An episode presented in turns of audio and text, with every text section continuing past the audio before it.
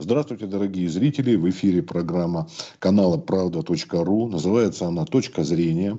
Я ведущий, меня зовут Игорь Букер, а наш сегодняшний гость Ольга Ворона, профессиональный садовод, писательница и эксперт Союза садоводов России. Добрый день, Ольга. Добрый день.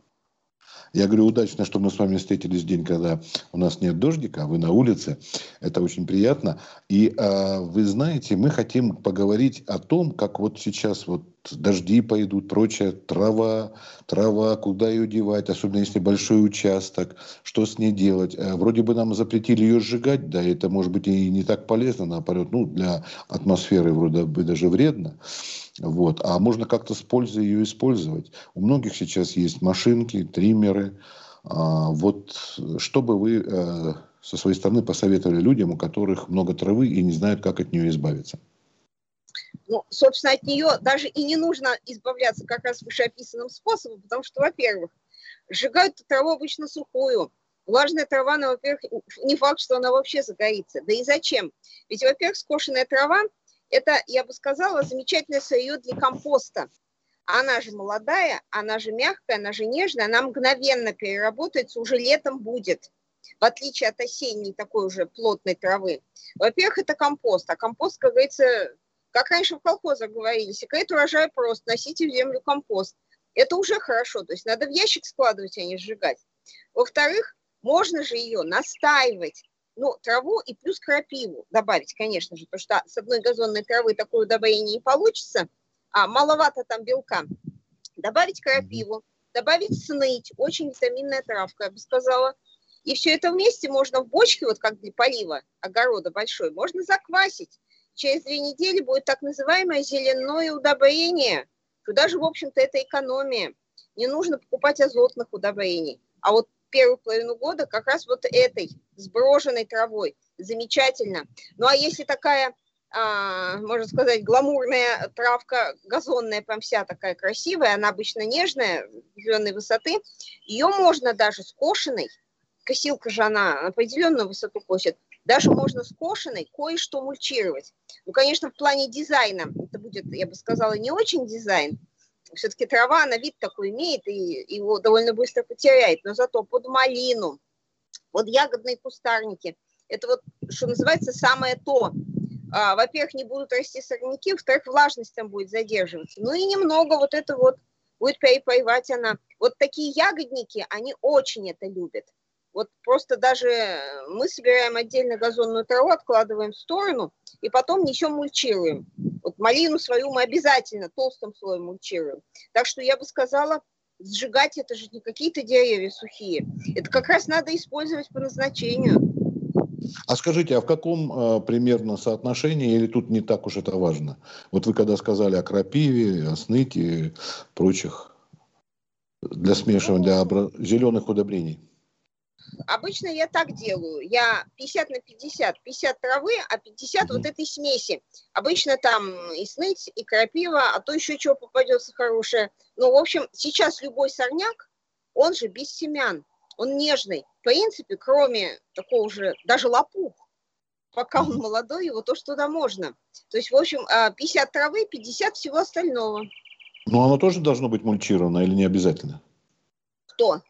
Вот это добавки крапивы, лопух и сныть. А ну, ее, как... надо, ее надо как бы порезать немножко. Порезать, ну, у кого нет вот этой машинки, ну, секатором хоть как-то. Ну, по угу. крайней мере, могут быть крупные кусочки. Угу. Это не важно для настоя вот этого, для удобрения. Там не важно вообще, насколько мелкие.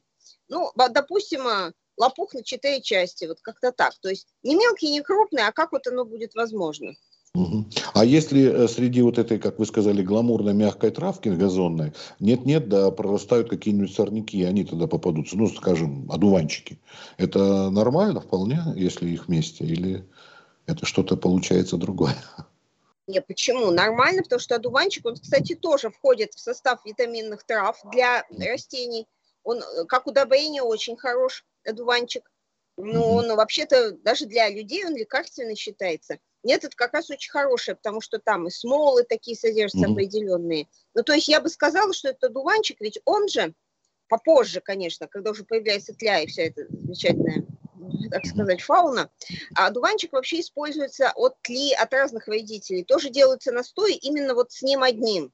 То есть по-хорошему немножечко инсектицидное и даже бактерицидное, потому что, опять же, горечи, вот эти смолы, в народной, так сказать, садовой медицине это используется. Так что в дуванчиках решительно ничего нет страшного.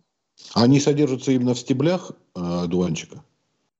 А у них в стеблях определенно и в цветках свои есть. Не случайно из цветков варенье варит. В листьях угу. там особенно, ну то есть там каждая часть хороша по-своему, скажем так. Угу. Не Что только вершки и корешки, да. вот, хорошо. А вот э, вы сказали, что это хорошее э, средство для того, чтобы ягодные кустарники, малину, а вот под плодовые деревья и прочее, это не рекомендуется складывать, да? Такое? Почему? Это рекомендуется. Просто в зависимости, где этот сад. Вот у меня, например, сад совмещен с газоном и с, дек- с декоративными объектами. Если я обложу травой, то через несколько дней это просто будет не очень так выглядеть. А ну, если да. у кого-то сад отдельно, да, да, mm да, это очень хорошо.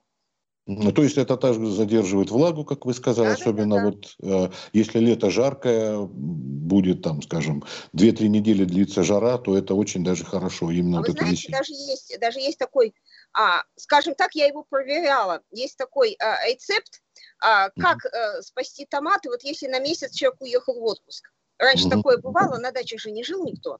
И вот, допустим, томат сидит, посаженный в теплице, где дождя нету, а ему надо его спасти.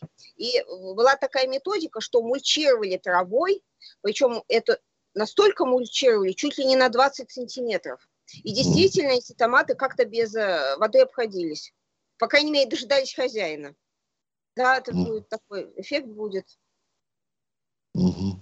То есть э, это такое получается многоплановое для, для всего годится, только единственное э, эстетически а, может быть не так. Я да? сейчас вспомнила, для чего угу. это годится, прямо сейчас можно использовать. Знаете, угу. есть а, такая методика интересная, квадратно-гнездовые томаты. Вот для тех, кто еще сажать будет, многие не решались из вот этой жары вынести томаты. Вы знаете, можно выращивать томаты без фитофторы, потому что нету полива для них, и они не смачиваются. Знаете, э, рисуют такой на земле квадрат, ну, допустим, 50 на 50, и по углам сажают томаты. А в центре выкапывают достаточно глубокую ямку, ну, сантиметров 30, наверное, но широкую а в два раза пошире, чем лунка для томатов. И вот эту всю лунку, ямч, ямку набивают вот этой всей прелестью, травой, сорняка, дуванчиками, но не закапывают. А вот буквально э, четыре томата, а э, в середине вот эта вот ямочка с сорняками, и поливают очень обильно именно в эту ямочку, на сорняки. И получается, как-то томаты, они же добираются до воды, но снизу. И питание тут, и сорняки и вода тут, то есть вот особенно это, знаете, подходит вот в засушливых районах, у кого еще на улице томаты, потому что там вот перепады погоды, они могут питание не усваивать из почвы. Вот многие сажают такие томаты, которые не посынкуются, монгол карлик там, вот, и жалуются, что вот там у них что-то. А на самом деле, вот если посадить по такой методике, вот вообще прекрасный урожай, потому что томаты, они привыкли брать питание сами. А у нас земля, это кто, что зовется откуда. И потом, если, вот, например, похолодание, потепление, жара, потом град, они э, становятся не в состоянии из почвы усваивать азот. А из сорняков они могут это у них древний такой механизм, ибо томаты в природе, где их родина, они очень любят вообще расти на своей опадающей ботве. То есть у них вот этот механизм. И с травой это можно использовать. А вы знаете, продают сейчас очень много а, упаковки э, земли для того, чтобы сделать компост. И на некоторых а, пишут, что а, в течение двух-трех лет, то есть такой длительный срок переработки вот этой травы и так далее вместе с этой ну, землей, гумусом или торф, там что содержится в этих мешках. А у нас, э, извините, даже газонная трава ну, требует даже до осени многократные подстрижки, правильно? Вот. Особенно если там погода способствует, то она и может уже расти. Если в одной стороне успели побрить, друг, другой нет. И смотришь, через пару дней и уже и там появляется. То есть, а как вот это быть? Э, за несколько лет такое количество, по-моему, даже для компоста многовато. Нет, не кажется? Нет, вы что, сейчас есть препараты такие специальные, которые ускоряют компостирование в несколько раз. А, как правило, в худшем случае за год готов любой компост. Сейчас же уже нам наука на помощь приходит. Это раньше оно сквашивалось как могло. Причем угу. хозяева не знали даже, что надо чередовать, что слой травы, слой веточек, слой каких-то листиков и опять слой травы складывали в кучу, и она у них спрессовывалась, и даже плесень поселялась. И вот говорили, вот газонная, она, видимо, не перегнивает. Она перегнивает. Просто если правильно готовить компост, да, это будет долго, может быть два года, но если с препаратами, это будет очень быстро. А летом жарой даже и за полгода может быть. Э, этот компост готовится именно в земле, в отличие от этой вот зеленой аптеки, о которой вы говорили. Помните о том, что очень полезно? А компост, э, он э, обычно готовится в компостном ящике. Вот mm-hmm. такой делается из досок широкий. Но у нас 2 метра на метр, вот такой ящик. У mm-hmm. него дна нету, сверху тоже он открыт, только стенки. Вот они стоят mm-hmm. на земле. И вот мы туда валим, что называется, все это в течение лета, а он оседает, оседает, его еще поливать надо, если дождей нет. И он в два раза уменьшается, а потом из, доску снимаем сбоку и снизу подгребаем лопатой готовый компост. Именно снизу, сверху он еще не готов. Снизу. Вы только э, стенки ставите, а не выкапываете ямку, хотя бы небольшую лунку? Нет, нет, нет, нет. Ямку не выкапываем, потому что, во-первых, э, как говорится, там нет смысла в этой ямке, потому что процессы mm-hmm. компостообразования, они не в земле происходят, они происходят среди растительных остатков. А куда их положить? Куча, угу. яма, я не знаю, если у кого-то есть место, или может некрасивый этот ящик, но я не знаю. Потом тоже там э, не так воздух, не так оно проветривается, не так оно нагревается. Мне кажется, это как-то хуже. Все-таки нужен компостер либо это покупной какой-то короб, либо как вот самодельный ящик. У нас два самодельных даже ящика деревянных. Вот там все прекрасно и быстро делается. Но лучше деревянный использовать, или тут не важно, лучше. можно любой. А как-то, влияет, как-то это влияет на скорость или что это дает? Да, влияет. Ну, во-первых, э, полезные микроорганизмы, они как-то пластик не любят. Типа они жить там не хотят. Вот как-то они больше к дереву склоняют. Это во-первых. Дерево, оно греется как-то. Вот микроклимат другой. Знаете, как деревянный дом, я не знаю, каменный. Да, вот, да, да, понятно. Там по-другому.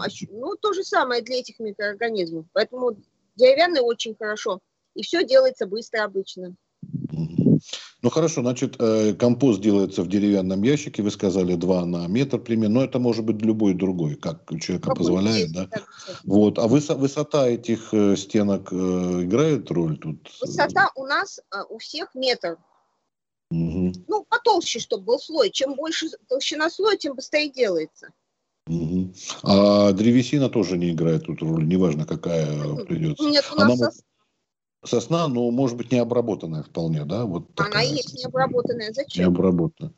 Вот. Ну, мало ли, может, человек какого-нибудь фанерного ящика решил сбить. Нет, он, он, он раскиснет. Нет, нет, нет, расслоится. Фанера не годится на улицу. Хорошо. Вот. А далее, как этот компост правильно вносить и когда? Осенью уже, наверное, да? Или к зиме как? Ну, у нас, когда готовый, мы вносим и весной, и осенью. Большинство осенью. А весной, так сказать, добавляем, смотрим, где чего маловато. В отличие от вот всяких там удобрений, передозировка там невозможна. И растения, поскольку это, это, это природное все, они умеют сами по своему запросу выбирать оттуда, как шведский стол. Угу. их, то есть они всегда возьмут, не надо, не возьмут, надо возьмут. Вот и все. Это хорошее сравнение. А, получается, что а, должен быть переработанный уже компост, вы сказали. Может да. быть, вот добавки, которые быстро. То есть а, компост готовый, как его состояние определить, что это уже готов, который можно вносить? По внешнему а он, виду что-то. Вы знаете, он такой коричневато-рыжеватый, ну, темнее, посветлее, это зависит от остатков. Угу. И он, знаете, рассыпчатый, такой прямо возьмешь в руку, а он вот легкий и прямо рассыпается между пальцами, то есть он не, не липнет, ничего с ним. Вот такая однородная масса, потому что какие-то маленькие кусочки веточек, что-то такое очень мелкое. Но вообще это вот такая уже масса, легкая, однородная, коричневатая и очень такая вот воздушная, он однородный. То есть это, это вот кто один раз компост увидел, ни с чем не спутает. Это, это не тяжелое, не липучее, не темное. Там никакой гнили нет, там плесени нет. Это вот чистый абсолютно, который можно спокойно совершенно брать голыми руками. А ну тут имеется в виду, что вы говорите, вот есть ускоряют э, специальные средства там, а он тоже через такой год. получается в итоге. Вот. И, в общем-то, иногда может приходится ждать, что вот у нас будет компост природный, без всяких добавок, он года два, наверное, будет, да, то есть он еще не а готов. А добавки, вы знаете, добавки это просто концентрат полезных микроорганизмов, которые могут, mm-hmm. допустим, в каком-то месте не жить просто. Вот человек сделал кучу, а в его регионе, ну, или на участке, вот плохо с этими микроорганизмами, некому перерабатывать. А это просто культуры полезных почвенных микроорганизмов. Чего тут бояться? Тут бояться нечего. Это просто вот они в норме должны быть, но сейчас же используют удобрения, все, они погибают постепенно, и так складывается обстоятельство, что уже их и нету. Поэтому вот э, создают препараты с ними, чтобы перерабатывались.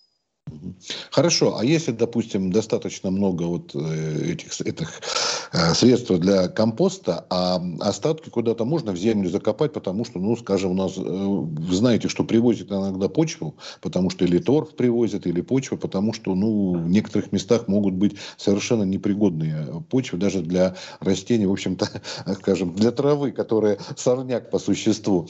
Вы как бы посоветовали это в землю закапывать, или это уже, ну, если просто излишки, если человек не знает, как вот. Излишки кого, препаратов или компоста? Нет, нет, э, ну, компоста, можно сказать, да, или вот срезанной травы, скажем. Вот человек решил ее закопать, пускай гниет там хоть два, хоть десять лет.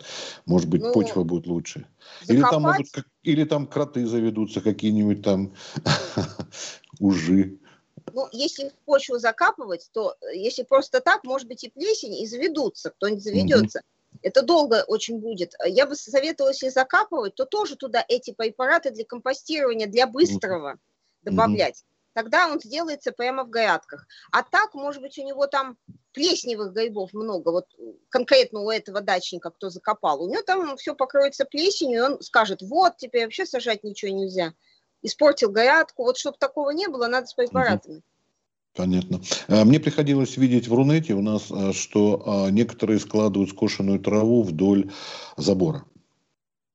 Вот просто срезали и побросали вдоль забора. Это не очень, наверное. Ну, эстетически понятно, мы как бы это за скобками, но я, я видел такой. То ли совет был, как теперь говорят, лайфхак. Не знаю, что касается сорняков, они как миленькие через асфальт. Трава им, в общем, не помеха, если нет каких-то злостных сорняков. А так я тут смысла-то особого не вижу эту траву раскладывать. Против чего они борются? Не понимаю. Если я, я насчет борьбы не знаю, знаю, что да, да, просто был. Я бы подумала, а так я, я без догадок. Ну, ясно. Вот. А компост можно использовать, значит, практически для любых растений, огородных, садовых, э, кустарников. Или есть какие-то все-таки исключения из правил? Бывают, для всех. нет? Для всех. Для всех. А там только, видимо, зависит от количества, да?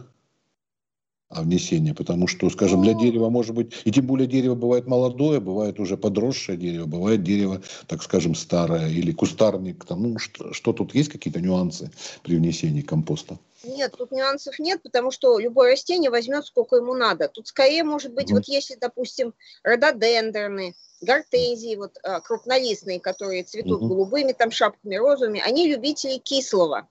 Компост, он часто щелочной. Ну, в смысле, либо нормальная реакция, либо слабощелочная. А им нужны специальные кислотные добавки, подкисляющие. Может быть, единственное, вот из-за этой реакции, вот под них не надо. А под любых остальных э, можно любое количество. А вот хвойным деревьям туя или ель, она какую требует ну, считается, что немножко в сторону кислоты должен быть уклон, но мы добавляем, мы компост добавляем всем, вот хвойные нормально реагируют. Под угу. эти рододендроны мы, конечно, нет, вот и под гортензии. Под хвойные нормально, у нас никаких случаев не было, чтобы кому-то плохо стало.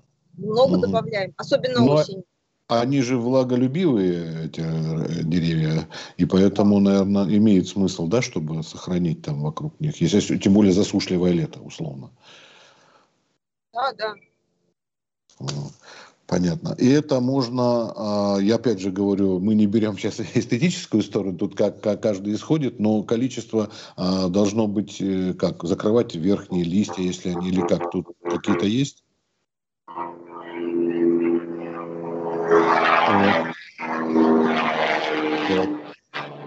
Это дроны, дроны над нами.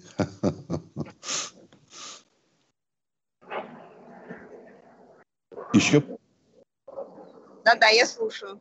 Вот, я говорю, если э, вносить вот под те же хвойные, вы говорите, нужно там как-то до верхних листьев закрыть или совсем небольшое количество вокруг какой-нибудь там по периметру, там 20 сантиметров, тут тоже не, не суть важно, да, сколько вносить этого компоста? Ну, мы, бывает, прикапываем немножко, а угу. бывает просто сверху посыпаем. То есть, угу. ну, мы обычно ориентируемся условно на поствольный круг, то есть самых крупных угу. ветвей проекции. Угу. Не то, что всей кроны, это чересчур. Как правило, считается самых крупных ветвей. И вот мы в радиусе этого поствольного круга так или иначе это вносим. Угу. Но чуть-чуть прикапывается, тем не менее. Обычно сантиметр на три, да. Но, во-первых, и дожди, и ветер, и все такое лучше прикопать. Там все-таки питательные вещества. Угу. Какие еще имеются э, достоинства у компоста? И только вот у этой травы, которая в основном весной, а вы говорите иногда, ой, осенняя тоже может пойти на что-то, да? А, да, осенняя, любая трава годится, но считается, угу. что вот нельзя, когда семена, что потом это вот будут угу. семена, они будут порастать. Но если, допустим, э, иметь два компостных ящика, и не так часто то есть, вот, допустим, один собирается компост, а пользуешься другим ящиком. Если компост побудет года два, то там эти все семена, они тоже погибнут. Собственно, даже и с семенами, если не вот не один ящик и не быстро его используют, тогда можно даже с сорняками класть. Мы иногда не разбираемся, кладем вот, ну просто пропалываем, удаляем вот это все, скашиваем. И мы не сортируем, мы просто кладем и все. Но у нас два ящика. У нас за долгое время действительно там ничего не бывает. У кого один ящик, я, конечно, посоветую как-то эти отрезать части с семенами, вот, а класть все остальное. Мы кладем круглый год, и осенью мы кладем опавшую листву, все мы кладем, только не кладем хвою на всякий случай, чтобы не создать кислую реакцию. Что касается яблок упавших, можно – Угу. Они особо как-то, несмотря на то, что они для нас кислые, они так особо не подкисляют. Но если кто-то сомневается, или у него какая-нибудь Антоновка, которая очень кислая, или еще что-нибудь, можно чуть-чуть посыпать в этот же компост доломита. И абсолютно не, все обнулится. Так что мы кладем, включая октябрь. Это можно делать круглый год. Угу. Даже смешивать получается, да. Хорошо. А что я хотел спросить, вот знаете, из истории помню, что у нас было в наших краях, вот это центральной России, подсечно-огневое земледелие, потому что почвы тут не черноземные, как дальше у нас на юге уже, там, с Воронежа начиная и далее на юг. Вот. И наши предки, значит, очень долго боролись с природой. Почему мы, славяне, такие крепкие оказывались? Вырубался лес, поджигались эти корни, там, корни, и только через несколько лет эта почва давала урожай. Вот насчет сжигания, чего сжигать-то? Все-таки вот действительно какие-то ветки, сучья, но не а, листья и не траву, да? Даже сухую. А, сжигать надо древесину уж тогда. Угу. И самое полезное в плане плодородия – это печная зола. Когда сжигают угу. березу, березовые дрова, и она потом еще в теплой печке долго стоит, она получается мелкодисперсная, как порошок. Она сразу усваивается практически. Как бы вот это действительно полезно, но это в печке. Наши предки, не знаю, имели ли печки, они, собственно, пытались такую же залу как бы получить, но она не сразу действовала, поскольку они сжигали дерево, которое соком было. Это не такая, это надо сухие дрова сжигать. Но через некоторое время все-таки это было. Поэтому зола – это вещь ценная. Но сжигая просто вот веточки отдельные, так ли много этой золы, я считаю, так как печка, столько золы от веточек не будет. Ну да, но это нужно русскую печку, баню, вот, это уже, наверное, меньше. И опять же, только березовые, вы говорите, остальная древесина как-то вот... Нет, ну годится только не годится. хвойная. Только не хвойная. Что, ну, я не думаю, что печку топят сосной, иначе она, она же смолистая. Нет, но ну, осиной топят, топят да. Э, значит, чем там еще топят? Чуть хуже, но это все равно нормально, потому что любые лиственные деревья, они для почвы воспринимаются почвенными микроорганизмами как сладкие. И они mm-hmm. их очень любят. А вот э, хвою они не любят. Поэтому mm-hmm. вот все, что сгорает лиственное, оно годится все. А вот для самой травки э, это, этот же или компост, или вот скошенная трава, она же может там попадаться действительно с теми же одуванчиками или с какими-то другими сорняками. А, очень распространено там есть лютики, цветочки. Вот. А это уже, если посыпать э, вместо того, чтобы семена приобретать в мешках покупную, она будет способствовать тому, что газонная трава будет пышнее как-то? Нет? Это вот что-то известно об этом? Да нет, в общем, такого нету. Как-то mm она, трава нет, пожалуй, газонной траве, да любой траве. Нет, это mm как-то больше овощным культурам. Это только для этого подходит, да? Потому что овощные культуры, они, как правило, несколько другие. Они не образуют дернину, угу. они не злаковые, а трава вся это злаковая. У нее немножко другой механизм, поэтому, пожалуй, ей это не нужно не нужно. А вот э, еще если спросить вас о том, что э, смешивать с землей или с торфом, тут какая-то разница ощущается в том, что смешать скошенную траву с чем? С черноземом, ну, с торфом?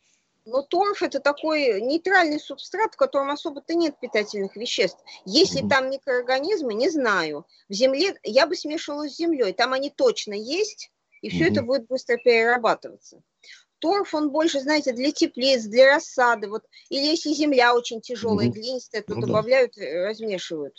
Так что я бы вот травку землей. Ну, землей именно тоже можно покупной чернозем или достаточно того, что имеется на участке? Да, в принципе, достаточно, что имеется на участке, потому что, знаете, сейчас могут такое привезти, то, что было выкопано в болоте. У нас много раз так было. Поэтому угу. нет, земля, в которой э, садовод уверен. Угу. Это самое главное тут. К этому. От этого нужно отталкиваться и подходить. Понятно. А крыжовник, он как воспринимает этот компост? У него так, такая же реакция, как, такая же, как и у остальных, да? В общем да, нет. крыжовник очень любит. Очень любит компост. Вот. Э, а деревьях э, нюансов тоже, наверное, никаких, как вы сказали. Яблоня, груша, вишня, ну, черешня. Абсолютно все плодовые культуры, они компост любят. Вот. Mm-hmm. Конечно, самые любители это овощи, mm-hmm. скажем да, так, это на понятно, первом месте. Да, да. Потому что они Поэтому... сразу используют, а деревья чуть через время, у них цикл другой. Но, в общем-то, все компост любят, и огурцы любят, и это самое... Mm-hmm. Тыквенные культуры очень любят. Угу. Да, даже, да даже свекла и то любят, я бы сказала. Угу. Понятно. Ну что ж, я думаю, что, в принципе, наверное, с компостом, и с кошенной травой разобрались, или что-то есть еще, какой-то момент, который я из вопросов упустил, вот для человека, который бы впервые взглянул, думает, что с этой травой делать. Мы все, по-моему, осветили, да? Никаких мы принципе, не забыли. Да, использовать, использовать. Вот. Надо уничтожать. Использовать, да, вот этот ящик сделать еще раз можно из дерева, сказали, 2 на метр и высотой метр, да. Но, в принципе, можно и другие размеры, тут не принципиально. А, кстати, вы знаете что? Вот я забыла, но это не все знают. На вот этой траве скошенной вместе с одуванчиками и прочими, угу, угу. ну, более-менее измельченной, вы знаете, даже можно выращивать в бочке огурцы. Это вообще, угу. они в нем растут. Сверху только 10 сантиметров земли присыпается, чтобы там бактерии жили. Вы знаете, есть много огурцов, которые вот просто обожают на этих сорняках расти. Я когда пробовала, что-то не верила, считала, что ну грядка, земля, там как же, да, прекрасно росли. Просто бочка есть бочка, туда надо какие-то, ну знаете, э, не самые огромные огурцы, бывают более-менее компактные, э, значит, э, как, известно, обычно и до 4, и до 6 метров у них плети вырастают. Мы такие обычно в теплицу подвязываем вот эти вот. Э, а есть э, огурцы, которые могут, э, например, тарюкач, в комнатах даже расти у людей, в горшках. Они не очень высокие. Вот если в бочку посадить, у меня был урожай раньше, чем в теплице, и раньше, чем на грядке. Я была удивлена. Оказывается, они умеют на таком субстрате расти. Вот другие овощи нет, а вот огурцы могут. Поэтому вот еще вот. можно взять а, ну, половинки старых бочек, которые текут, не сдавать угу. их на металлолом, а набить травой вот этой, чуть-чуть угу. сверху присыпать земли и туда либо рассаду угу. посадить, либо прям семена можно угу. и вырастут огурцы, будут замечательные. Что интересно, то есть огурцы как-то любят расти на траве. Там можно даже плотно, да, внести эту рассаду или какое-то да. расстояние? Да? да, но я раздвигала траву. У меня были как семена, так и рассада. И я удивилась, а, в теплице гораздо позже были. А в бочке она же греется, она же железная, и эта трава угу. там Видимо, там такое тепло внизу идет. И вот как раз азот, который огурцам нужен, прям угу. Вот еще можно как. У кого грядки не хватило, или теплицы нет, или еще хочется, угу. можно вот в этих половиночках бочек повыращивать. А сорт огурцов тут какое-то имеет принципиальное а, значение? А, которые не очень высоко растут, ну, как бы сказать, не самые высокорослые. Вот, вот эти плети, которые вы... Не растет особо высокий, его можно в квартире. Ну, что там еще может быть? Можно пучковой огурец, какой-нибудь бинго. Ну, они не самые такие гигантские, знаете, как тыковые они бывают да. по 10 литров. Да, Огурцы да, да. тоже. Они бывают не такие сильно плетистые, а бывают сильно плетистые. Просто надо выбрать не самые сильно плетистые. Вот и все. А там почитать чисто на пакетиках, какой это именно вид. И потому что их просто из бочки некуда будет девать. Ну, они так хоть можно им поставить какие-то палочки, а если они пойдут на 10 метров, то бочка ну, маловато в итоге. Чисто, чтобы вот считать, что это большой горшок. Вот, как бы. Ольга, а бочку лучше поставить на солнце? Вы сказали, что азот э, более да, активно да, вырабатывается. Да, им надо на солнце, огурцы любят солнце. Тут угу. и будет железо гоеться. Естественно, угу. мы поливаем это все, конечно же. Железо гоеется, трава там поеет. То есть вот самый рай для огурцов получается. Хорошо, спасибо за ваши, как говорю, теперь говорят, лайфхак, советы, рекомендации. Я думаю, что э, многим нашим зрителям, которые нас смотрят и слушают, поможет. Спасибо большое. Ну, теперь, не знаю, до осени, лишь когда там, когда садоводам-любителям встречаться по осени и по весне. Спасибо, всего доброго, до свидания. Здоровья вам, не болейте и выращивайте как можно больше. Спасибо.